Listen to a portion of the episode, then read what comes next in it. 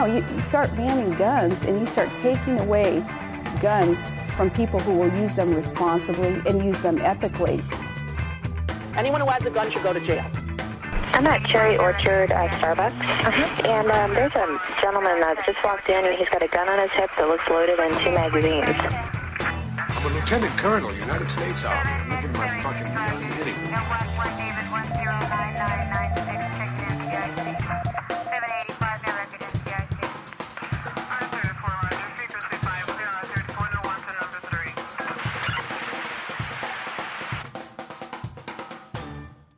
Hello and welcome to episode 020 of Open Carry Radio, found at opencarryradio.com. I'm your host, Bad Ace, and I am uh, here alone. I'm going to have a guest come on a little bit later, uh, Ryan Burbridge. Uh, he's going to go over two separate incidences that he had all in the same month uh, where he was legally open carrying in California and uh, was harassed, really akin to some other um, situations that other open carriers have had. And so I think there's a lot of value to be added uh, and uh, in discussing it with him. So I'm going to bring him on.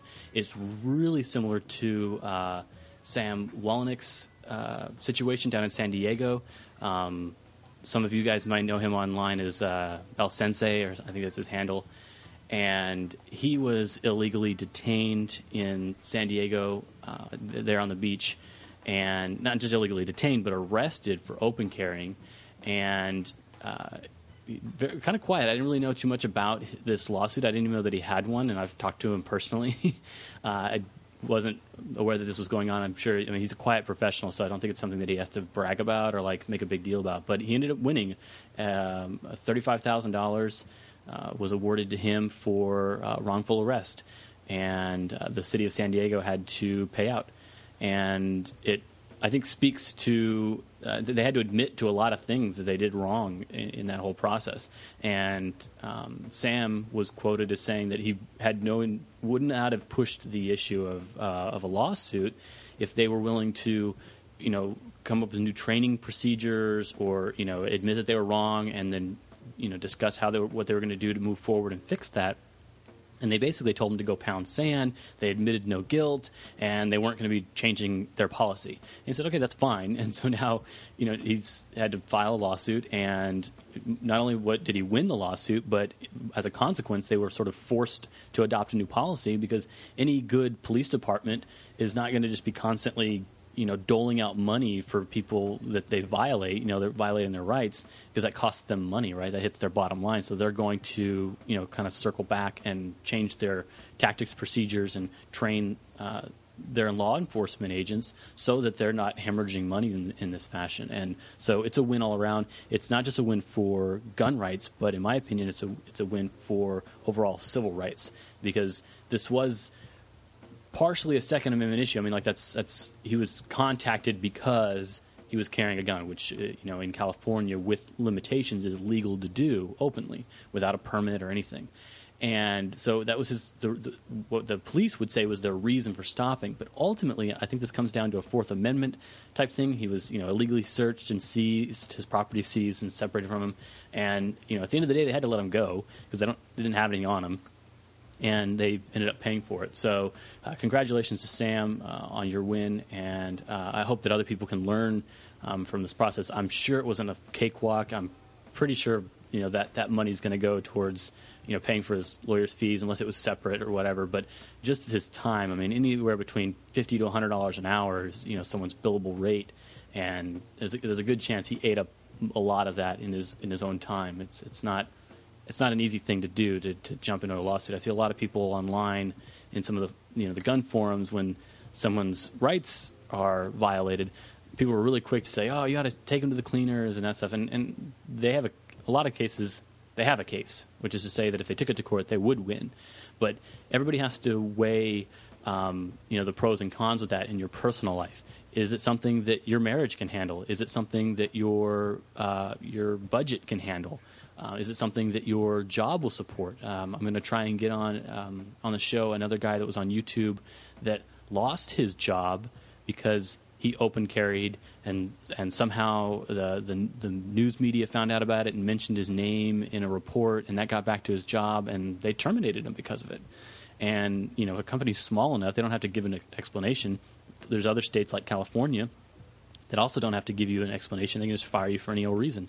And uh, you know, so could he have a long wrongful uh, termination suit on his hands? Maybe, but it's still something you have to go through and decide: is this worth my effort to go after? Right? And I think that decision's different for each person and and also different for each situation. And Sam weighed it, went after it, and won.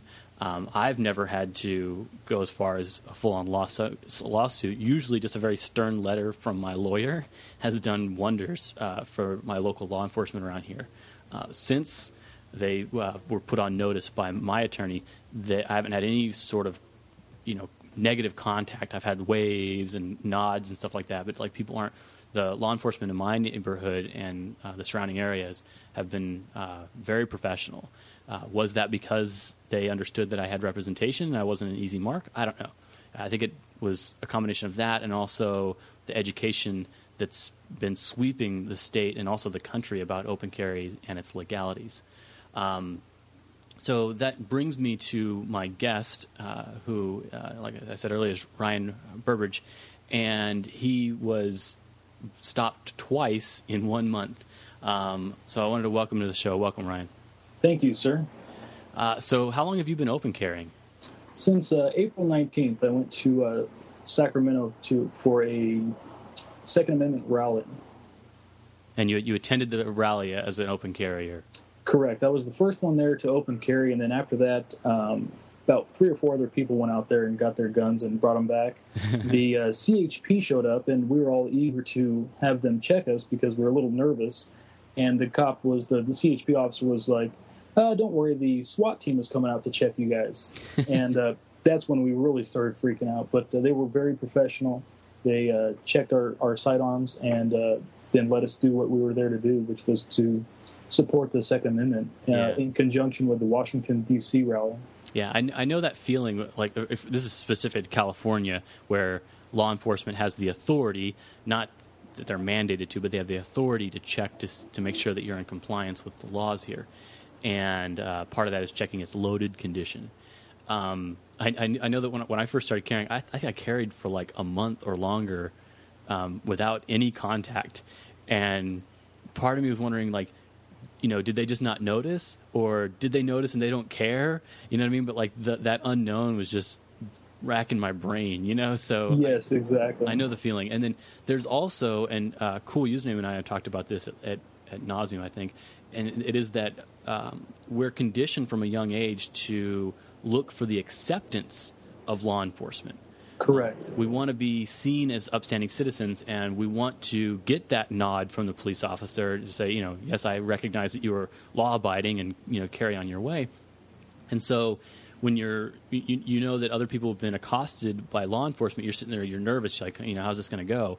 And it sounds like one of your first experiences where they did the uh, uh, PC 12031 uh, e check was a good experience. I mean, it was that It was a it was a very good experience. it was cordial. I mean, they came up and, and violated your Fourth Amendment rights as, as nicely as they could.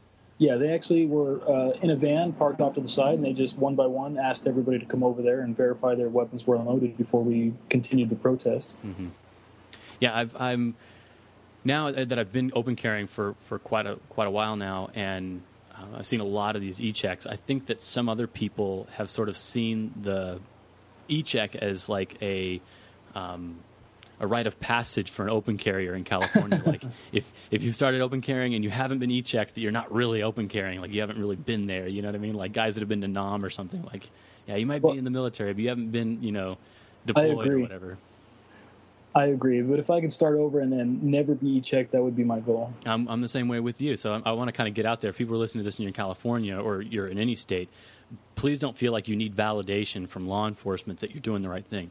You just know in your heart of hearts you are, and uh, you know I'm not saying avoid them, but I'm saying be happy that you don't have encounters with the police because, Exactly. as we'll illustrate uh, later here, they uh, in two instances with Ryan, they I haven't seen any good ones. The only good ones I've seen are where they just wave and you go about your way. That's a good encounter. Anything past that, I don't think is good.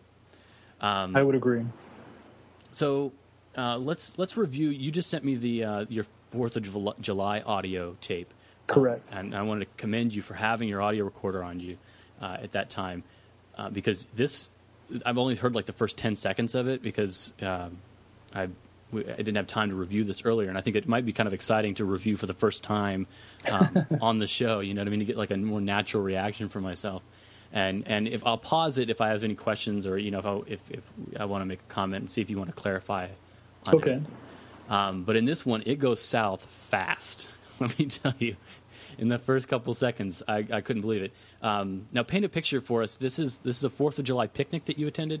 Yeah, this is uh, right across the street from Vet Stadium here in uh, Long Beach, and they have a Fourth of July show every year. And so I'm with a crowd of probably, I'd say, 100 people at least. My family, my uh, parents, my in-laws, my wife, and children.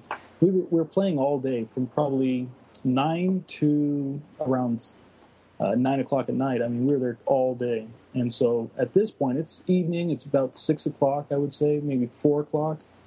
Um, I, forget the audio timestamp, but it's uh, getting dusk, and uh, that's when an officer approaches. And I, I found out later that somebody had called, and they had spread out into the group of people to find me.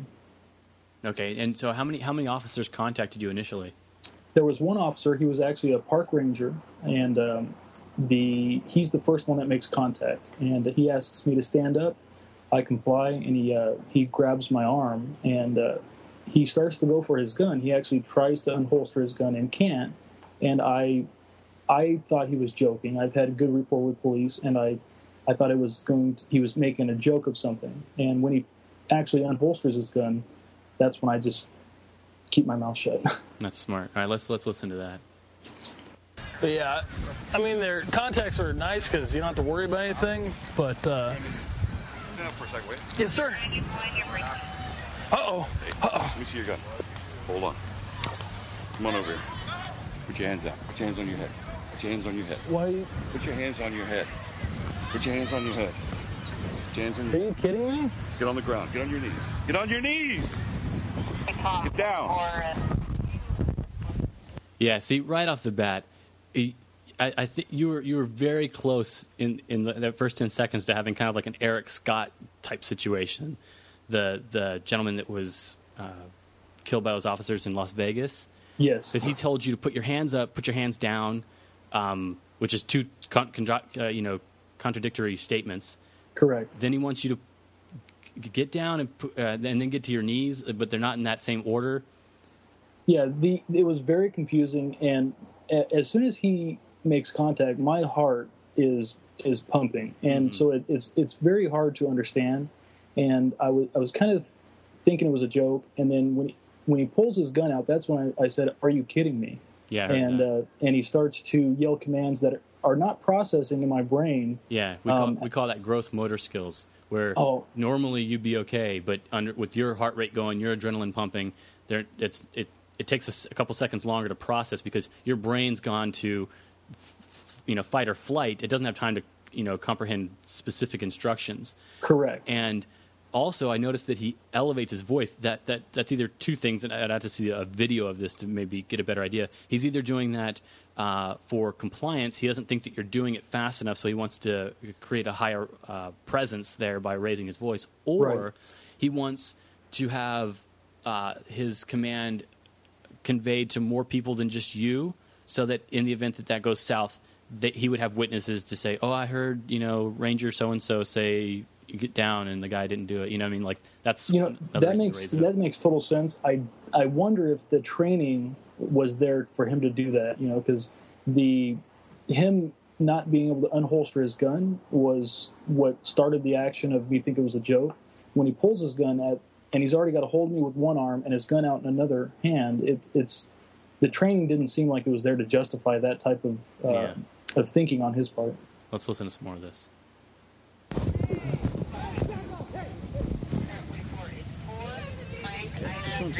I'm not touching anything. Is it a purple holster? Yeah, way to not answer him. I was trying my best. Yep. Didn't appear on that code red.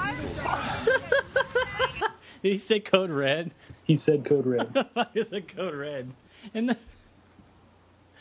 Uh, what's that movie with Jack Nicholson where he's who are the code red? you know, uh, um, a few good men. A few good men says you can't handle the truth. oh my god, a code red. That can't even be a real code. Are you are you kidding me? Yeah, you know, at this point, um, it's hard to hear, but there's two other officers that join him on my back, and uh, one is a Long Beach PD and one is his partner, a ranger. Yeah. Okay, so.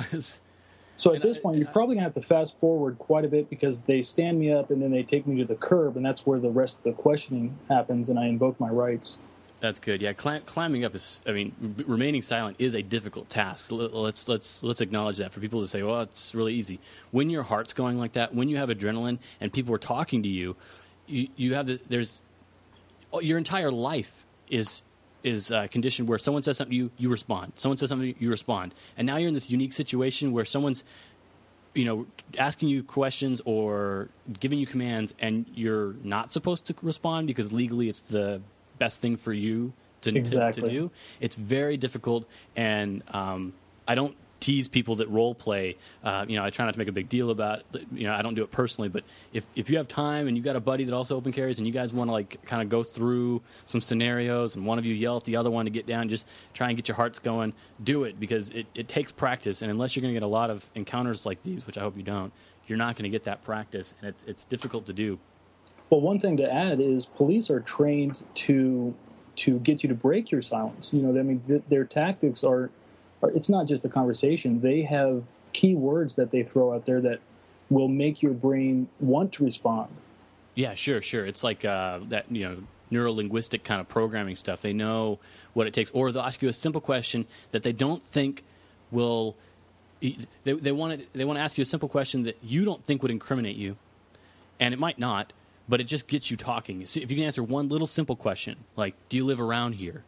Exactly. Around here, I mean, that, what is that? Is that uh, uh, this city? Is it this neighborhood? Is it this block? Is it this state? Like, but it's a simple thing. It's a lot of people go, uh, "Yeah, I do," and that bam, they got you talking, and Exactly. they, they follow up. Another tactic that you'll see is with a rapid fire. Um, if they can get you even, even to say one or two things, they'll shoot questions between three or four officers. They'll stand around you, and each one will just ask you a question and trying to get you kind of knocked off your game. You know? Well, a good example, I don't know if we can find it in this audio, but uh, later on, one officer kind of befriends me, and I feel a little more comfortable. And uh, it, he he works it to where he's on my side, and he's trying to get me out of a jam. Oh yeah, yeah, and and so you I started talking to him a little bit, and um, you know, I, I told him that there's no school around there because I know the law. And uh, he looks up instantly at a college across the street, and he says, "You know, you just see it in his eyes. He's got me." And Yeah, he yeah, realizes he's there's really- a school. And I excited. and I realized that I had I need to quit talking. Yeah, that's probably best.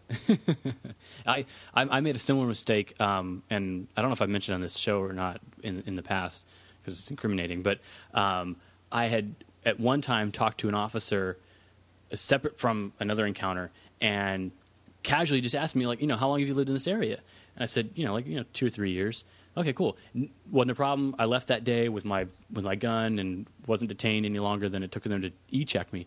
And then weeks later, he tried to use the fact that I had lived in this neighborhood for two years against me. He remembered that and said, Well, surely you would have known about this, that, and the other thing because you've lived here for two years. And I was like, Crap. Like, Wow. There's an example where something you said maybe weeks earlier can come back where it seemed innocent at the time can come back and bite you in the ass two weeks later. Or Exactly. what they're going to try and use it against you, and you know they would in court.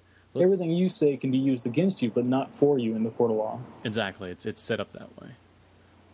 So let's uh, let's scroll around here and let's see what else we can find on this audio. I might cut out some of the middle parts. Code red 61 108 first. Code red. Chance behind your back. Use 1045, you copy? Ten four, there's still no response for 16 to raise. He's not being arrested. Don't worry about it.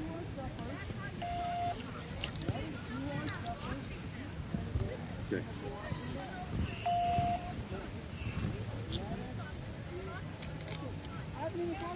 Get up here now, code. Code for you. Turn on your side. All right, sit up. Code 4, this is the red. All right, can you stand up? But stand up. There. Yeah, fuck this guy. Is that your kids crying in the background? That's my nine-year-old daughter. What a dick. What a dick. Yeah, my uh, my wife uh, calmly. Um, she's pregnant at the time. We just had my son. Well, And, uh, she- congratulations. Thank you. She calmly um, explained the situation to my daughter, but uh, uh, my daughter uh, talks about it now. Uh, you know, since this incident, and she's she's it still upsets her that that's what happened. She sees that's the way bad guys are treated, and she doesn't think her dad's a bad guy. Yeah, I, I've talked to cops and uh, had some good friends of the families who were uh, police officers in Arizona, and their number one rule, you know, when I was especially when I was younger, I was talking about like, hey, hey, why am I getting hassled by these cops and stuff? And they said, well, you're just into that teenage years, you know, what I mean? like if you were twelve and eleven, there's no way these cops would talk to you like that because Right. cops can't have children, young children, afraid of them. It's it- it's counterintuitive. It's it's not part. A, it's not part of the indoctrination, and B, if you've got a kid that's like lost or you know can't find his parents or something like that, is- police want always and forever to, for that child to know that they can be approached, uh, that you know someone in a uniform is is okay to talk to. They're not in the stranger Exactly. list, right? Yes. So My my daughter still she knows for a fact that police officers are a good person to go to in the time of trouble. That's Um, she understands that it was an isolated incident, and uh, there's she understands the reasons behind it. She's nine and she can understand it.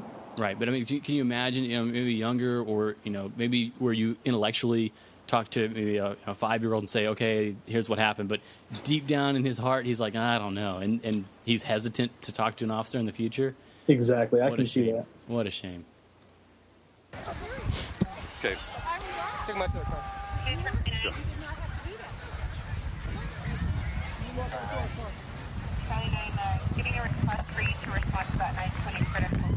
This is what he's he's, now walking you back to his uh, patrol. Correct.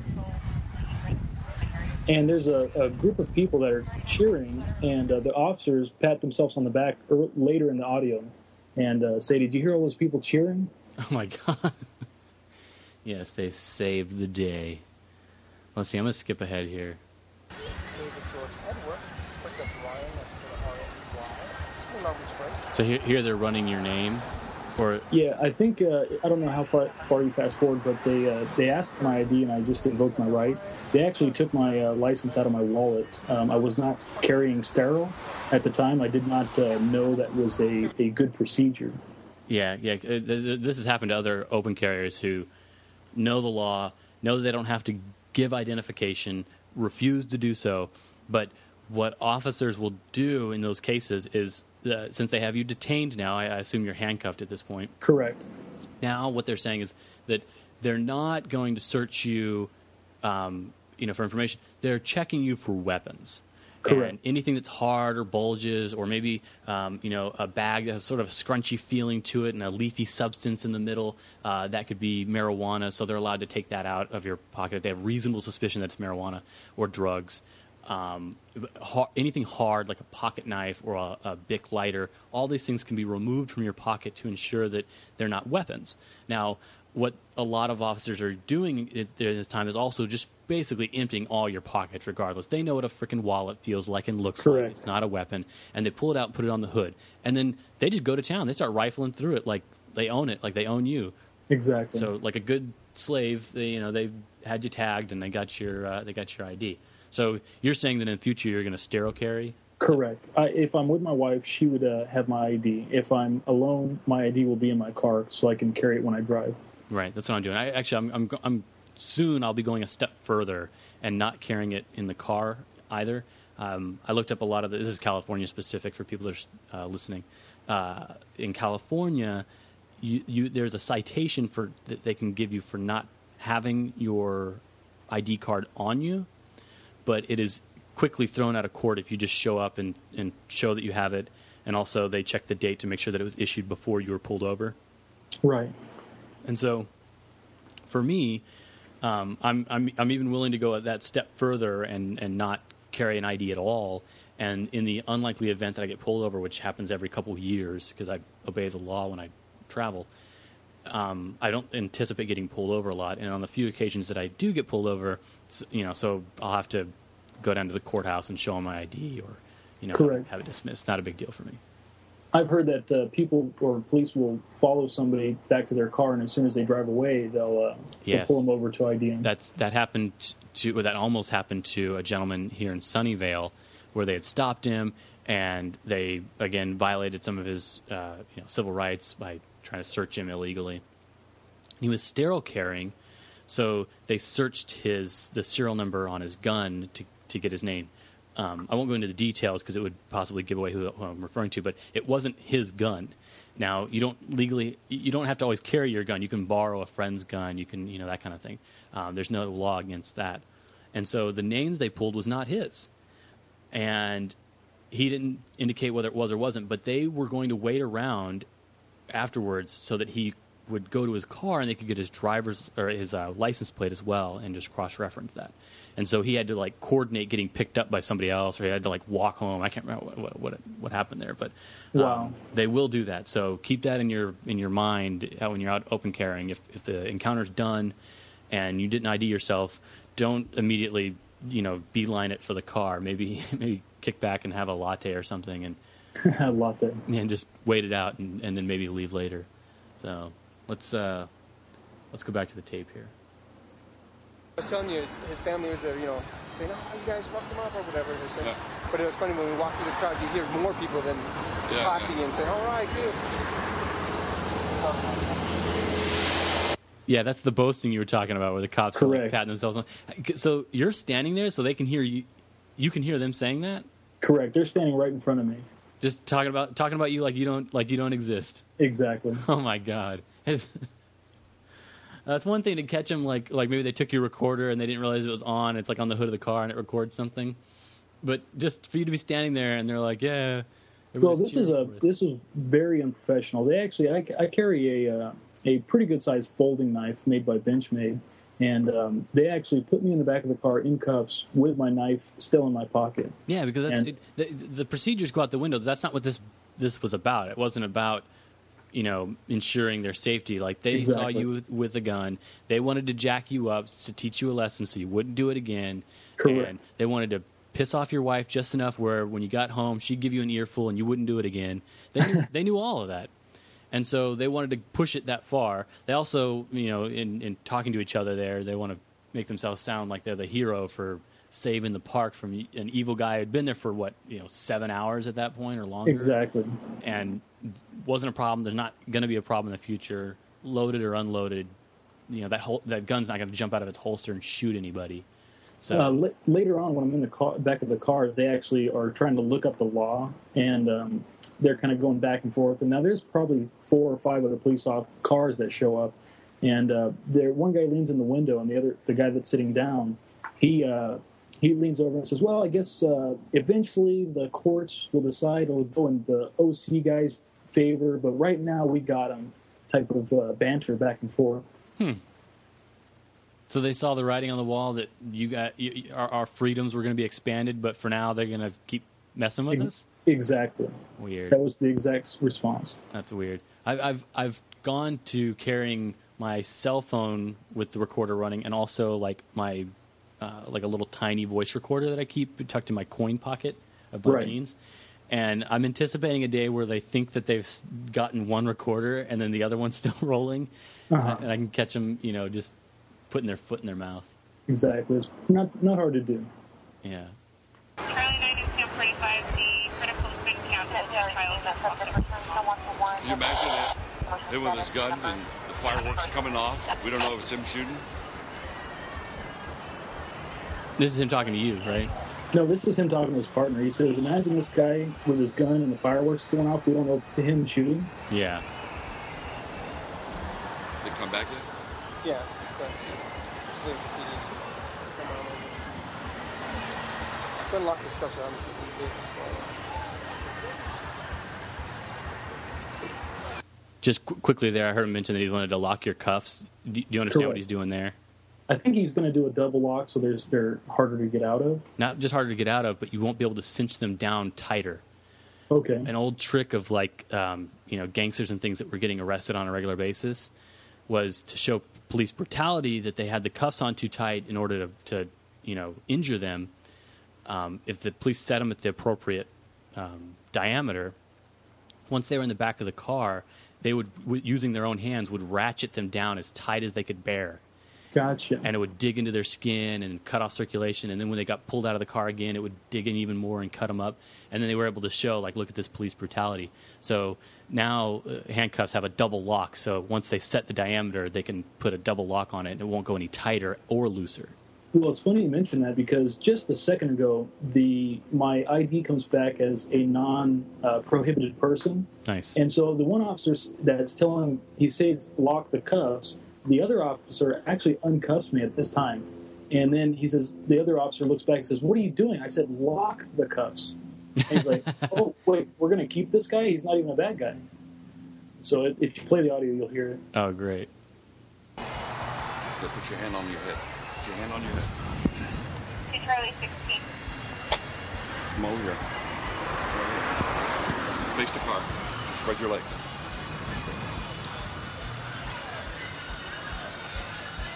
No. Dutch. Yeah. Leave him cuff. Lock. What's that? Lock his cuffs. Lock him. Oh, you want you want to keep him keep him cuffed? Yeah. Yeah. All right. Screw it. Right. Okay, put it back again. Okay, don't put it on. Oh, my God. Uh, That's funny. Do, do you wear a lapel mic? I do. Yeah, I can hear your heart going. it's like, it's like It, it was pounding out of my chest. That's awesome. I was sitting here looking at the, the my little meter here for our audio, and it's just going. Mm, mm, mm.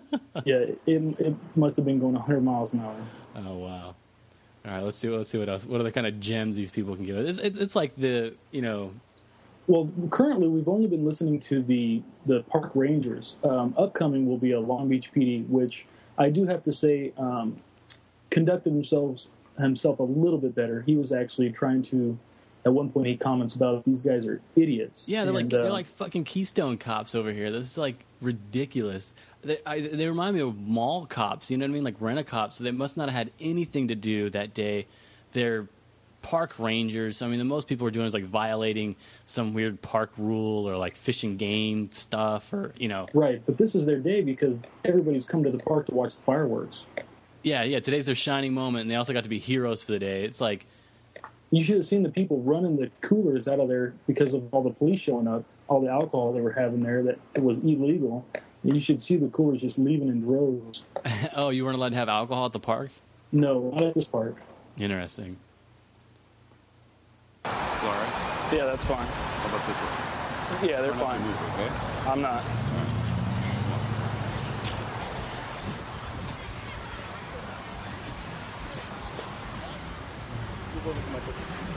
Right. Let me go down speed you up.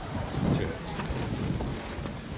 We're, we're just trying to figure out what's going on, okay? That's why you're in custody right now.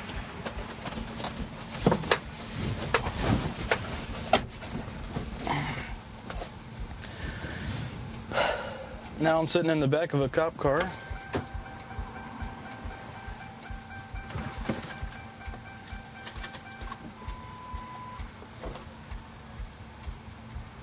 A good old Crown Victoria. Yep. It's cracking the windows for you. You're like a puppy that's waiting out in the parking lot. Two, Sam 45 responding for a citizen complaint. You just checked 97 on a 233.5. Sound 45, you copy? Copy, copy. Is Charlie 18 got contact with Charlie 16? Can we uh, have him come up in the air, make sure he's aware we're trying to get hold? really quick. We don't want to get all cleaned up when you're over there kind of deal. Um, like I said, I have no problem with you carrying a gun. Um, do you have your CCW or no? No. Okay. So you have LA to County. carry. You have to be open carry. I have no problem with carrying a gun. I have my mother carry a gun. I have my father carry a gun. All my family members carry guns. Okay. But here, maybe not right place, right time. And I understand. Wow, his mother, father, family, everybody's carrying a gun, huh? Yeah. Um, he, he. This is the Long Beach police officer, and he says his family's out in Vermont. Oh, Vermont. All right, that's different. Okay, I was I, I, I thought I was about to say he- they lived in California, and I was going to jab them for slipping their applications into the Yeah, exactly. chief of police or the sheriff to get them approved. The good old boys. Yep. All right. The elitists. Yes. Your rights. I understand your rights.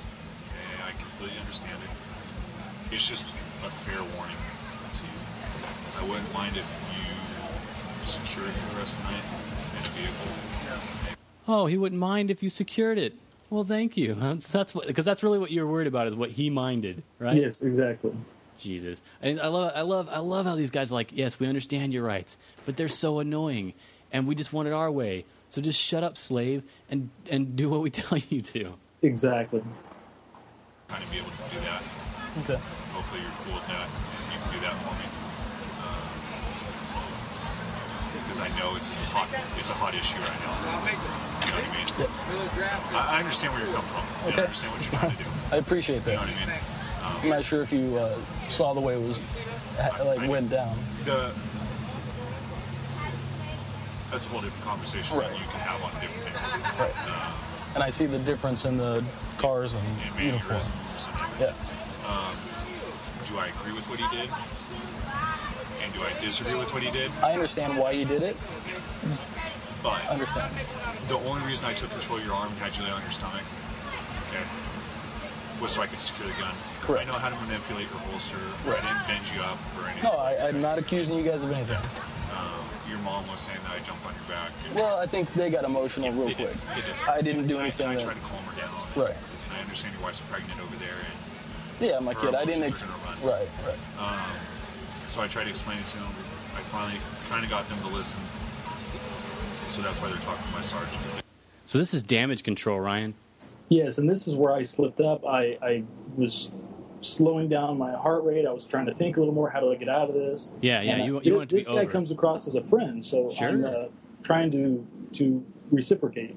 Yeah, yeah, no, it's it's human nature, and and they're they're manipulating human emotions. They they know that that's the way to do it, and and I've had it done with me where they've completely jacked me up and and give me a hard time and threaten me with arrest and you're going downtown and you better give us your ID and the whole litany. And then when it's all said and done, the nicer cop comes up. Usually, maybe it's their supervisor, and he's just like, "Hey, man, you know, come on. You, I mean, you know how it is. These guys are, you know, excited. It's the first time they've seen a guy open carrying in this neighborhood, and you know, you understand if we just completely jack you up and violate your rights, right? And they want you to be in agreement, right? And they also Correct. they also want to sort of do damage control because they can get you to calm down and say that ah, it wasn't that big a deal. It only took like 20 minutes to embarrass you in front of the neighborhood and and you know your wife and kids, but not worth suing us over, right? Of course, they won't say that because then it'll put the idea in your mind. But they Exactly. want they want to convince you that it was no big deal. Also, get they're you to very good at it.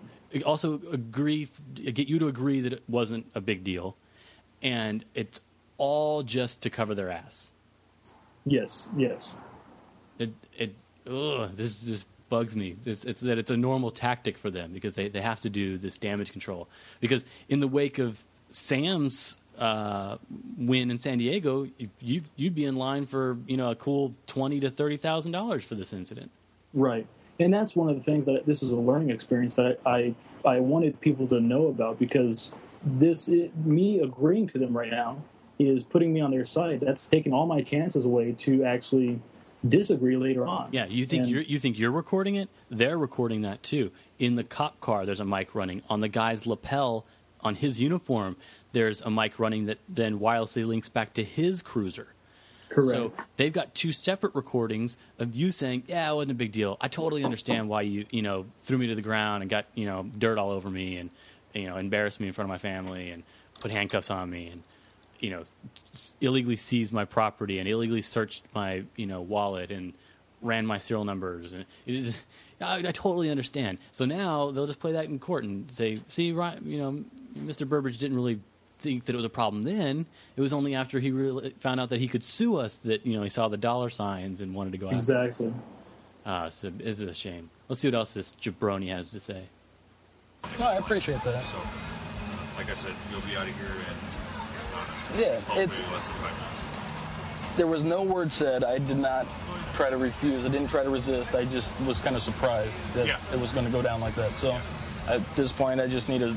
At that point, I needed to quit talking to this, the people that were dealing with the situation. Um, you know, it's when they release me. That's kind of proof that I haven't done anything wrong. I didn't I didn't come here intending to start a fight or do anything wrong. I understand where you live. Right. Okay, and you understand the kind of people that we deal with. I do. You, you know what I mean? I do. So, so this is this is Officer Friendly. We'll call him. He's one of the guys that was was right there, right when you were detained initially. Exactly. And I didn't know this at the time because I was already face down in the dirt. Yeah. So, Um, and your situational awareness, you know, you get. I personally, I don't know about you, but I get tunnel vision very quickly when my adrenaline starts pumping. Very quick. and um, so I I often lose the you know the outer you know forty percent on either side, and I, I can just focus right in front of me. It's very weird. Yes. Um, so yeah, So I had I was already on the ground, and this guy's the one that gra- uh, uh, talking to my parents later on. They watched the whole thing. Uh, he was one of the guys on top of me. So the two Rangers and this Long Beach police officer were on top of me, and I didn't know it. So I, I thought this guy was 100 percent on my side. I didn't realize he was involved in the very beginning. Yeah. Uh, what a dick! I mean, he's he's just really really gets back to him tr- trying to trying to cover his ass. He probably even feels guilty at this point because he realizes how out of control it got. And that it didn't need to be that way. And this thing which you're agreeing to in the back of the squad car, so I don't, I'm not condemning you for doing that. But the this idea that officer safety trumps everything else, common sense, my personal rights, uh, you know, it, it, that's got to change because I don't think if if these pe- if these officers are so focused on getting home safely and not being in danger, well, they ought not be police officers. I agree completely. I've, I've learned a lot since this incident. This was July 4th, and uh, that uh, case in front of the Costco is a, a it sends chills down my spine. Oh man, I can Um, imagine. I mean, this this yours has been. I've never to to date. I've never had guns drawn on me. Not at the ready. Not pointed at my face like you got. Definitely not taken to the ground. Uh, you know, I've prepared myself and prepared my my wife and family for what we call felony stops or hot stops. Correct. And I've also told them, look, if I ever have to use this in self defense, I, when the police show up, you know, be prepared to see me get arrested, treated like a Uh-huh. criminal, hauled away. It could be, you know, a couple days before you see me. Like that. Exactly. That is, that is just exactly what's going to happen. And so you need to prepare yourself.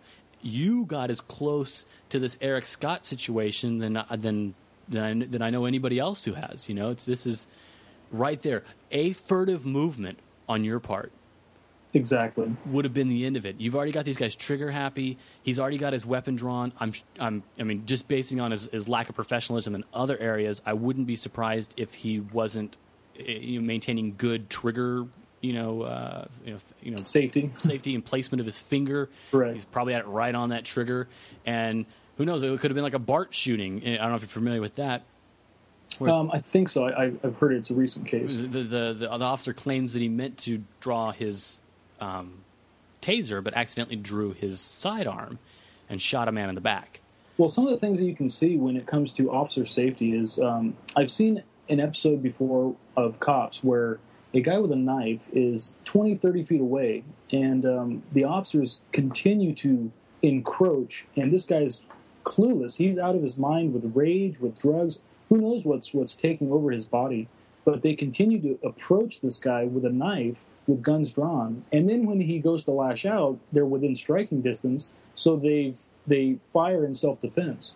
Well, if officer safety is key, why don't they stay far away from a, a, knife wielding person? You know, and uh, and and change their tactics. I agree with you completely that Yeah, officer, officer safety does not trump civilian safety, an innocent bystander safety. Exactly, and, and I'll tell you why they want to get closer. One, the the action, the adrenaline. There, there's an element of you know wanting to, you know, do something about this situation and bring it to an end, um, and not have a stalemate. And as um, the East Palo Alto officer has bragged about, you get two weeks off. Yeah. if you kill somebody, um, well, especially open carriers. If you kill an open carrier, you get two weeks off. So Right.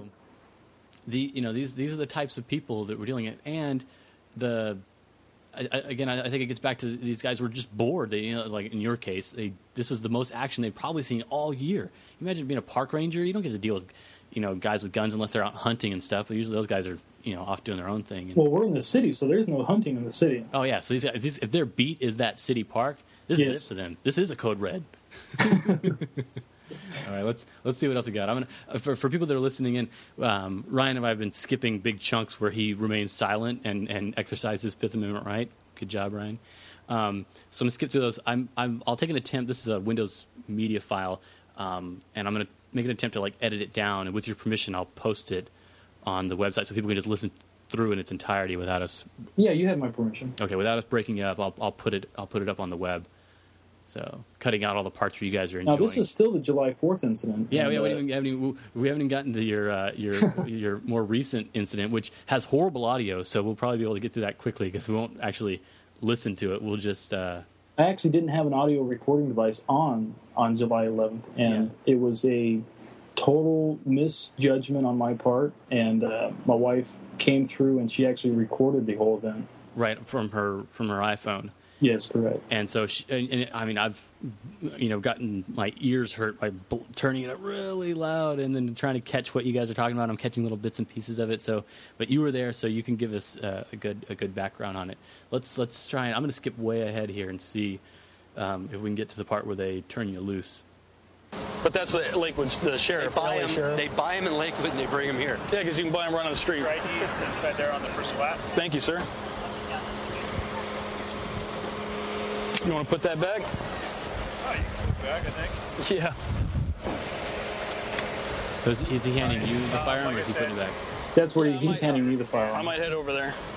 Before the fireworks start going off here. I'm gonna go probably say bye, uh, talk to my family first. Yeah, I think they're still right here. Oh, okay. I'm gonna go talk to them. Not everybody, not everybody's aware of the whole open carry thing. I So understand. they're gonna get, they're gonna Hey, get geeked out and something like that. I that. do So I, understand. just, I appreciate it. Yeah. Okay, dude. You all right, dude? Yeah.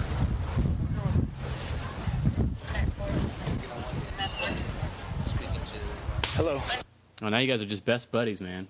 Yeah, you know, and it, it kind of um, at that point, I, I when it started, I thought I was going to jail, and um, even though I knew I didn't do anything wrong, and so at this point, I'm just relieved. It's already been an hour and a half, I think, if you look at the video, Yeah. and or at least an hour, and Yeah, you're uh, I'm just I'm- trying to get out of there. Yeah, you're going you're going on like 50 minutes, five zero minutes right now. Yeah, and so the, one of the things they, they say is they please go back to your car, and I'm like, well, I'm going to go talk to my family, and uh, I go right over there, and I, I never put my gun away in the car. I just kept it the rest of the night. Yeah, that's good. That's good. Hey, kiddo. She's okay, sweetie. I know she is. Mm. You're a big girl. I, I told him that that man. Hi. Say hi, Daddy. I'm sorry, babe.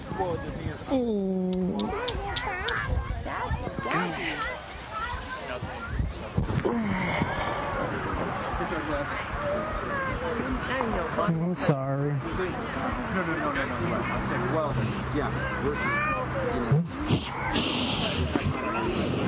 That's my wife crying. Just in time for the fireworks. Happy Fourth of July, buddy. yeah, exciting, huh? Mommy, mommy. Can you think of a better way to, to celebrate our rights? I know, isn't that awesome?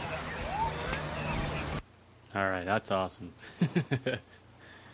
yeah, you're gonna break my heart, man, with their kids and stuff. Yeah, you know what? It was it was pretty emotional, and um, that's what bothers me more about the uh, the July 11th is that two minutes into the scenario, they they know who I am, and they're at this point just screwing with me, like you said earlier. Yeah, yeah, they're gonna they're gonna they're gonna they're gonna learn you. They're gonna learn you good, Ryan. I'm not sure how many more times they think that they're gonna have to do it, but they they think if they just keep bugging you enough, you'll quit doing it. Exactly. That's a shame. So let's. Um, I'm not going to pull up the audio. So let's let's let's switch over to. Um, uh, you said the Ju- July 17th, Uh, I believe it was July 11th. July 11th. So that's not. It's not even like two weeks later. Yeah, it's within a week. that's wild. Um, and good, hey, good on you for not, you know, putting your tail between your legs and, and you know, hanging up the the sidearm. It, I kept it the rest of the night, and I had a few people from the crowd actually talk to me. And, um, you know, I, I don't know who actually called the police. Um, I can only assume, and this is just me assuming, that there was a gentleman that had a motorcycle within 20 feet of us blaring a radio on a motorcycle. And uh, I asked him to park it on the other side of his group so that we could have a conversation in peace. And, um, you know, when I did that, I think he was going to say something back, but kind of scanned me and saw the sidearm, and then um, actually moved onto the street and uh, got it off the grass completely. Yes, I mean, yeah, you never know, you never know who it is, and unless you're going to go through the trouble of like, you know, doing Freedom of Information Acts and California Public Records Request Acts and stuff like that, it's it's it's, it's sometimes not worth it. Um, I think that's the next mo- move that I would like to do is get some more information on this from that, uh, but I'm not sure how to actually do that yet. Yeah, that's something. That's something that uh, people inside the community can help you out with. Um, I'll, I'll plug you in with the right folks. the The important thing, if people are listening to this, is that if if you have an encounter, this is coast to coast, um, and there's a specific uh, sunshine law in California called the California Public Records Request Act, very similar to the Freedom of Information Act, which is coast to coast. And there's a um, an exemption for the police or for a government agency in these uh, acts that allow them to withhold information that is currently under investigation. So you will shoot yourself in the foot, uh, pun intended, if you quickly, when you're all hot and pissed that they, you know, jacked you up, you know, while you're just out walking the dog or something, and you file a complaint with the police chief. Well, the police chief's not your buddy. Okay, he's not. He's not going to bat for you. He's going to cover. He's going to cover his own deputy's ass, or you know, these officers uh, that are his guys that he has to work with day in and day out. All right, and what he'll do is if, if you, you he'll he'll launch the investigation because that's something that's tracked to make sure that he acted on it when he received it and that kind of stuff, and that there's due diligence going on, uh, due diligence in quotations. And if you come in a week later because you've got representation now, or you've got some you know forum lawyers that are like you, you need to do this, that, and the other thing, and, and get the you know 911 call and get the radio traffic and get the notes from the guy's computer and all that stuff. If you submit for that, they'll just deny it outright because there's an exemption for the police in the act that says that if it's under investigation, you can't have it. And guess what? You enacted the investigation. You got the gears into motion, which started an internal affairs investigation against these officers and on that and, and pertaining to that incident. So it's it's shielded now, and, and, and it could be another year before that shield is lifted. Um, so my advice to people is that if you if you have some sort of problem with law enforcement, uh, document as much as you can on your side. You should always have an audio recorder on you, and uh, take notes when you get home about things that weren't on the audio just for your own uh, benefit, and then launch your investigation, launch your own, and, and, and do these requests um, for the information. And then after you get everything you think you would need, then go ahead and file an internal affairs, you know, complaint if you think it'll make you feel better. Usually, in my experience, is when when you get their internal emails and the 911 call, you have a better picture of actually what happened and who overreacted and, and, and what the facts were, that you can do more good by just taking that public or, you know, piecing it all together and handing it off to a lawyer that wants to make, you know, a quick 35,000 bucks or his percentage of that, right? Um, and have them take up your case. And it, it, it's sad, but the only way that these law enforcement agencies are learning is when you hit them in the pocketbook. Correct. And um, you know, I don't, I, I, I, I, don't want to be involved in a lawsuit because I know how time consuming it is, and you know, I'm a productive member of society, so I have a job, and, you know, and I have things to do.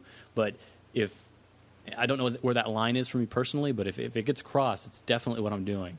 Um, only after I gather my information. So I think that's good advice. so you you went out again just days later, open carrying again, um, within the law, something illegal to do in California, and you get approached by another officer coming out of a Starbucks or a Uh, Barnes and Nobles. I was coming out of a uh, bookstore with my family, and um, I can see something going on across the street. And as we start heading to our car, um, the officer starts yelling commands, and there's two other officers flanking me with their guns at the low ready.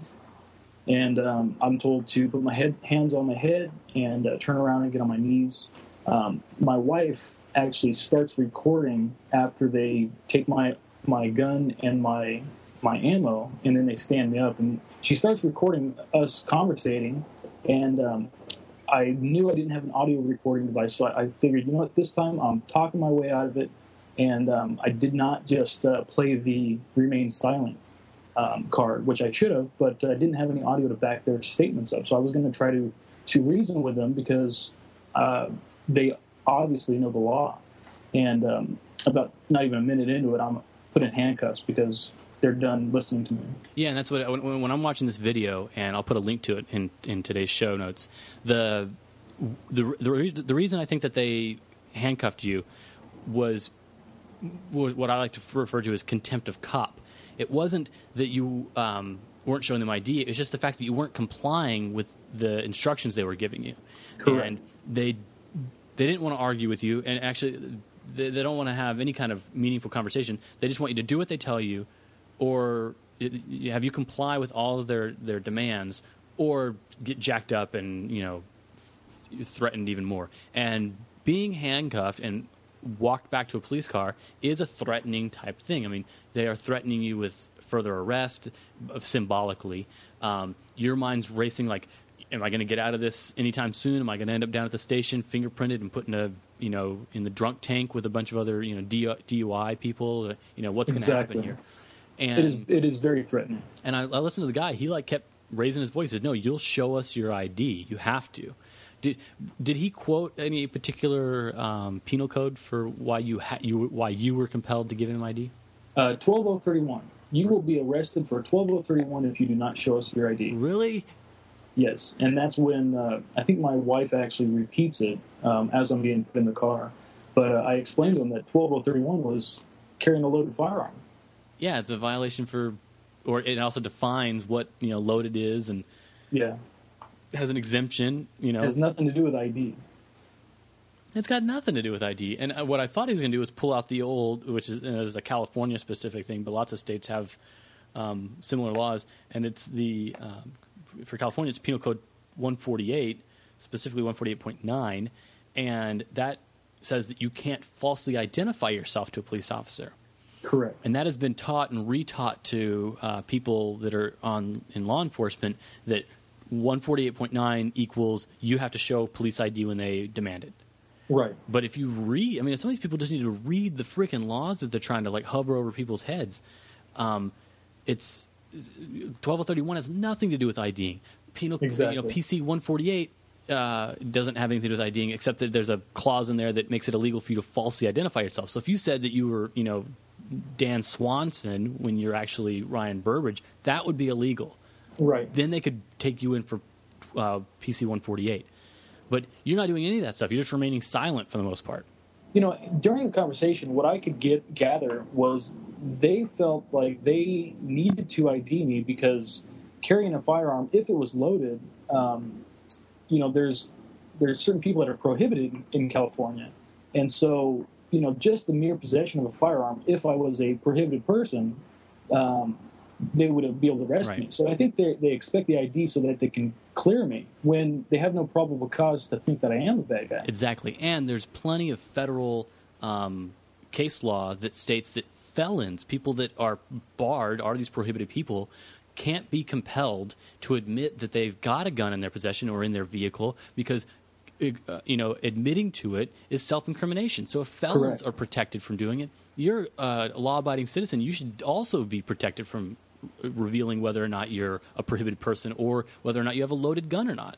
Exactly. So, and I I want to I want to emphasize that I don't think these police are dumb, right? No. I don't think that they just don't understand the the the minute details of what's going on in that situation. It's that they understand it and they don't care. They're also very careful about the words that they choose. That you know when when they ask for your ID, they're saying oh, we'd like to see it. You're going to show it to us. Um, do you have it on you? You know, can I see it? You know, they, they, all these things. But when it comes down to it, they can't make you do it.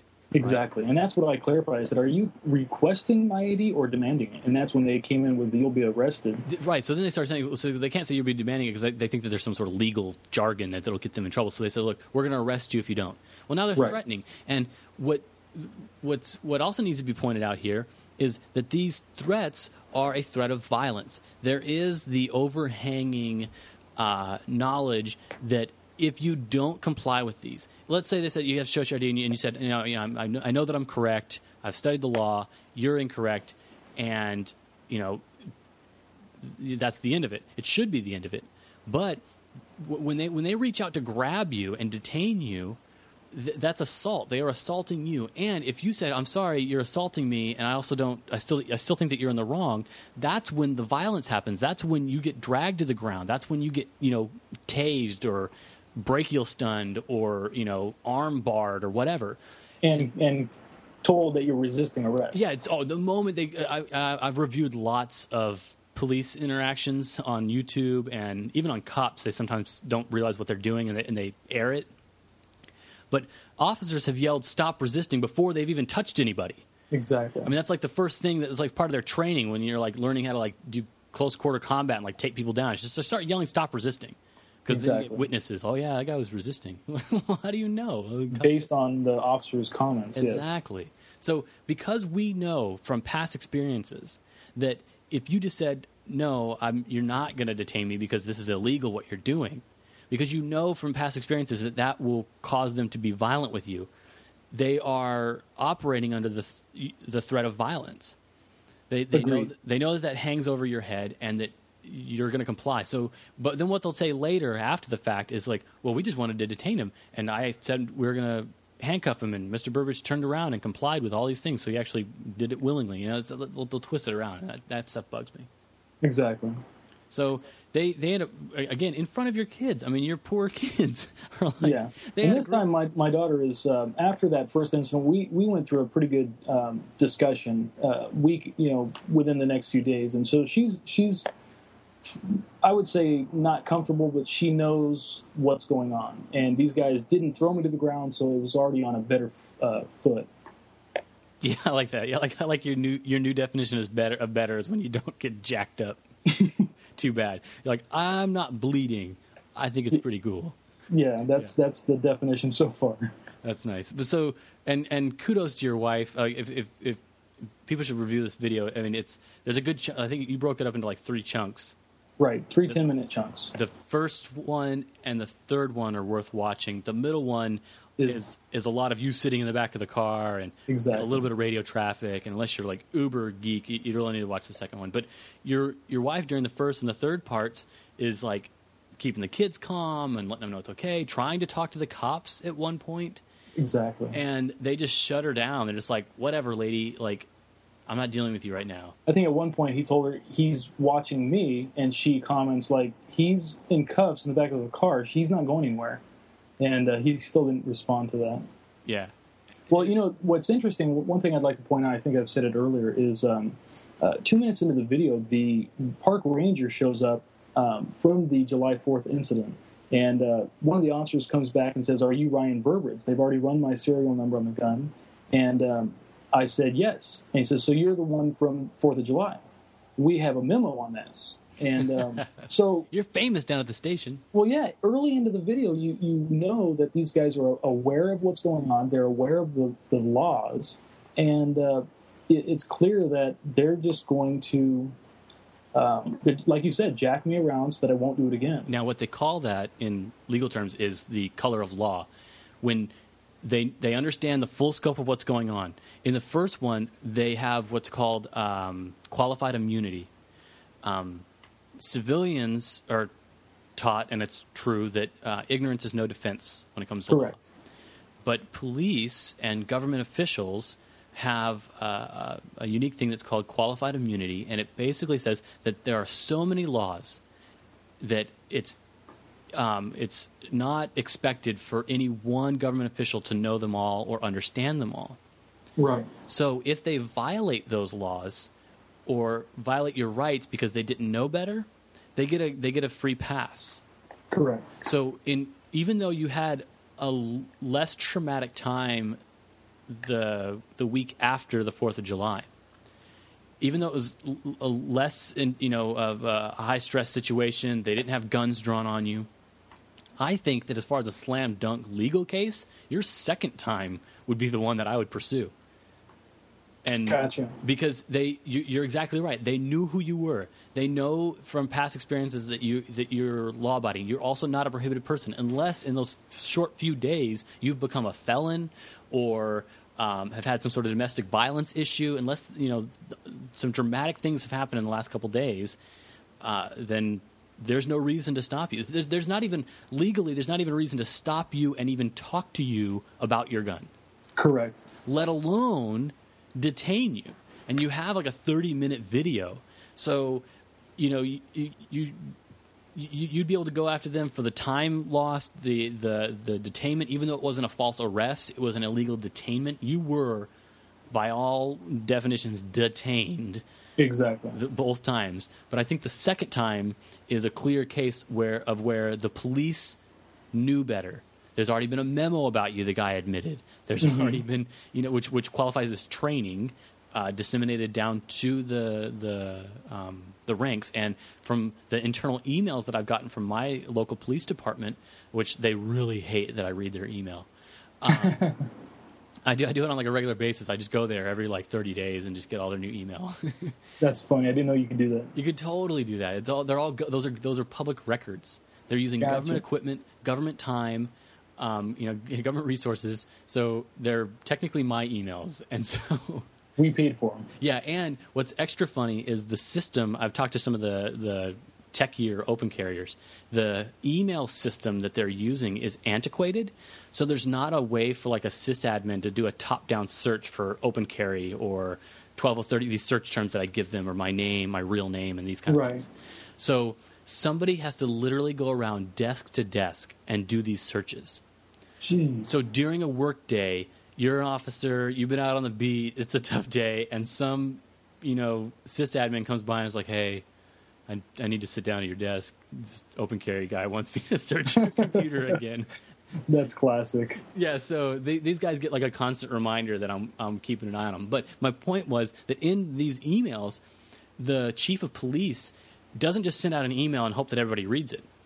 They have mandatory reading times. Like there are these, you know, sit down meetings that they have, and it's like this memo will be read aloud. Or Oh wow. you as a uh, shift supervisor are required to make sure that every single one of your um, I want to call them soldiers because of my military time, but every, Right. every one of your direct reports or your deputies that are underneath you, you, it's your responsibility as the leader to make sure that they read this. So if there was a memo about the Fourth of July incident, that means that everybody in the department's read it by the by um, by July 11th. By July 11th. Um, so shame on these guys for for doing what they did. It's I would agree, and um, you know, d- to to clarify, like the, I think uh, the bill that was defeated, they wanted to keep saying that it was a, a drain on police resources. Um, I didn't ask for this many people to respond. This this many police, and uh, in the video, I, I forget what part it is. There's a car that zooms up, kind of uh, aggressive, uh-huh. and the officers approach the car, and uh, they, the car actually reports a, a fight right around the corner where we're parked at a uh, at a car so, wash. a crime in progress. Exactly, and um, it takes them about you know a few seconds to say, all right, who, which one of us is going to leave this uh, this man with a gun call for that you know just a fight. Did, any, so- did any of them leave? You know, uh, two of them, I think you can see them like the pecking order, and I think two of the younger guys get sent off. Um, I'm not sure what become of it because I was in the back of a car. Yeah, if they take if they take long enough, then the fight will be over. It'll, it'll kind of work itself out. But it, you know, it just goes to show you that there's so much um, tied up, and this is their, this is them deciding how to respond to Oh this yeah, call. we the it, it can it, sh- it let, let, let hypothetically, let's say that it's a legit thing to do for them to check you out, right? right. It should take one officer, maybe two, if they want to do the whole backup in case this guy's a wacko nut job thing. Exactly. But it does not need the seven or eight that you got plus a park ranger. Um, you know, there's guys down in San Diego or like L.A. County that got like 20 officers and they closed off roads and they had helicopters flying around. Exactly. And that's not us asking for these resources. This is the lack of training, and they should spend their money on training to, to save money. yeah, but the, the the whole AB 1934 was a scare tactic. They needed to they, they needed to convince politicians that that was the a fact that you know uh, resources were being drained and that there wasn't anything they could do about it. And that they kept using words like had to. They had to go and check the loaded condition. When if anybody took the time to read the law, it said that they are authorized to do it. Exactly, not required. Yeah, and, th- and these these laws aren't written willy nilly. Each word is in there for a reason, and they're also defined. I mean, you can find in other sections where uh, you know authority, the word authority, will be defined in some other section. Correct. And, and so, you know, the, the, what, what is everyone talking about with concealed carry? It's the difference between may issue and shall issue, and these are just two little words, and they mean a world of different things. So- Exactly. So this this idea, uh, I was uh, uh, giving some advice to a guy in um, Washington State who recently got approached by like four um, sheriff's deputies in a Starbucks. I'm going to try and get him on a, a future episode here, and they kept they kept going back and forth in the, in this audio recording. Ag- ag- Again, good that these open carriers are carrying audio, and he kept saying, "You can't, you don't have the right to ask me for my ID." And the cop said, "Yes, I do." And then the guy said, "No, you don't have the right to ask me for my ID." And the cop said, "Yes, I do." Well, the cop's correct. He does. He can ask you for your ID. He can ask you how long you've lived there. He can ask you where you work. He can ask you if he wants, if he can fuck your sister. He can ask you, you know, how old your mom is, what your, you know, maiden name is.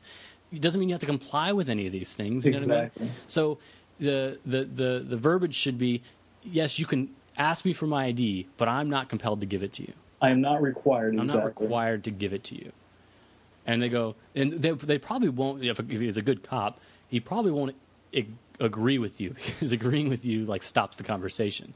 Exactly. What, what he'll do is he'll come back around again, and he'll he'll try and convince you that I don't know who you are, and I need to know this so that I can see if you're a prohibited person. So he needs your compliance. He needs you to tell on yourself. And his main goal is to arrest you. That's exactly what he wants to do. That's that's his end game is to get you in trouble for something. Exactly. Gun related or not. He's hoping to God you didn't pay a parking ticket one day, you know, or months ago, or that you've got a warrant out for your arrest from El Paso. Like he wants something to come up in this system so he can just get you. The worst thing that probably could have happened with the guys that, you know, mess with you both times is when they had to swallow their pride, eat crow, and hand you back your firearm and let you go about your business. Yeah, and that's one of the parts is where later on I'm taken out of the uh, police car. The guy that had, you know, the cuffs that are on me are owned by an officer, and that officer didn't even want to take the cuffs off me. He just sends me over to somebody else to uncuff me, and uh, he'll get his cuffs back later on. But uh, one of the things that I brought up with the the commanding officer that shows up later is, okay, at this point, why am I still standing here? I'm uncuffed. I'm not free to go. Why am I not free to go? And um, and he, he didn't have any response. He just, like you said, he skirts around it. And uh, I asked him again, why do you guys have such a horrible attitude towards me? You know, I have not done anything wrong. Um, we ha- we didn't duke it out. I didn't go to the ground with you guys. Didn't run. What what is the attitude? And uh, you know, they, they don't explain it. They just No. they they have this continuous attitude. And um, eventually, I just say, I, I want to leave. Give me my gun back. And they they give me my gun, ammo, and my knife. That I had to tell them about again. They they were going to put me in the back of a car with a knife in my pocket. And so I told them that they were being unprofessional. They needed to stay on their toes, um, you know, for their safety. Why would you put a guy in the back of your car with a knife in cuffs? Yeah, it's ridiculous. The, back to their attitude, they, they, they also they're they're not going to say, "Yes, you're free to go," like, or at least not initially. Like as long as they can keep the conversation going legally, like I'm thinking back to the video that I watched, the third uh, chunk where you're now out of the vehicle, not handcuffed, and you're over there having a conversation with these guys. That conversation is consensual Correct. you want to be there they want to talk to you and so it's just two adults consensually having a conversation. So the moment you start asking am i being detained? they're going to say no you're, we're taking the handcuffs off. You're going to say well am i free to go? And he's like we just want to you know figure out what's going on with you you know like what's the deal? Why do you keep pushing the issue? Why are you trying to make why are you trying to argue with this? Because if he had said yes you're free to go you'd have just about faced and and walked over and scooped up your kids and went home. Exactly. but he doesn't want to do that. He wants to keep you talking because the more he can keep you talking, the more likely you are, more likely you are to incriminate yourself. Correct. And this is where, out of these two encounters, I, I've got a much better plan, and um, my wife is helped out tremendously. She's got um, legal information printed up from the websites, and um, I, I swear we're like a an attack team now. When this goes down next time, there's not going to be a single word said. Um, she might hand him a flyer if they will let her. Uh, there'll be audio and video, and and I'm not going to play this. You know, I'm going to consensually talk. I'm gonna I'm gonna just demand my rights to assert them. Yeah. And you know, it, the sad thing is, people on forums and other places that I conversate with, it turns me into the bad guy.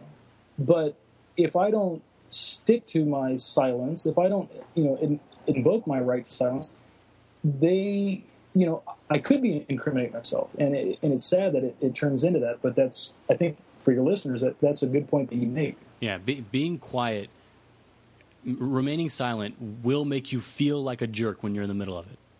That's it's, it's something you have to everybody every person's going to work on if they're in that kind of situation, whether it's gun related or not. I mean, even a traffic stop, you should not be talking to these guys. You should hand them your documentation that you know proves you can drive a car and you have insurance if that's required in your state. But don't answer any of the questions. Don't say, "Yeah, you know why you got pulled over." Don't say, "Yeah, I was going 60 and a 50." Just don't say anything. And you will quickly see how uncomfortable they get. I've had cops go from friendly to irate because I didn't say something. Right. And and they that's a tactic that they use. They need to get you talking. They need you to admit you know what you did wrong, or just get you to admit you did something wrong. You know. Um, and another piece of advice I, I, I would have for people is to find a Second Amendment knowledgeable attorney in your area, one that's you know local to, to where you are, and see if he will be available to be on retainer. Some folks, will- uh, ret- retainer meaning that you pre-purchase some of their time. Um, and, and this took me a while to do. Uh, even calling around locally, I found people that were family lawyers and things like that, and, and they said, "What are you trying to do?" And I would explain, like, you know, I want to do this, you know, gun rights activism. This is like early on when people weren't open carrying in California, Right. and the the I've, I went through like four of them back to back that said, "No, it sounds like you're out looking for trouble. I won't represent you." And it wow. it, it wasn't until I found you know somebody who was also open carrying in another state but had his um, uh, was able to practice in California and spent half of his time in California who took up my cause.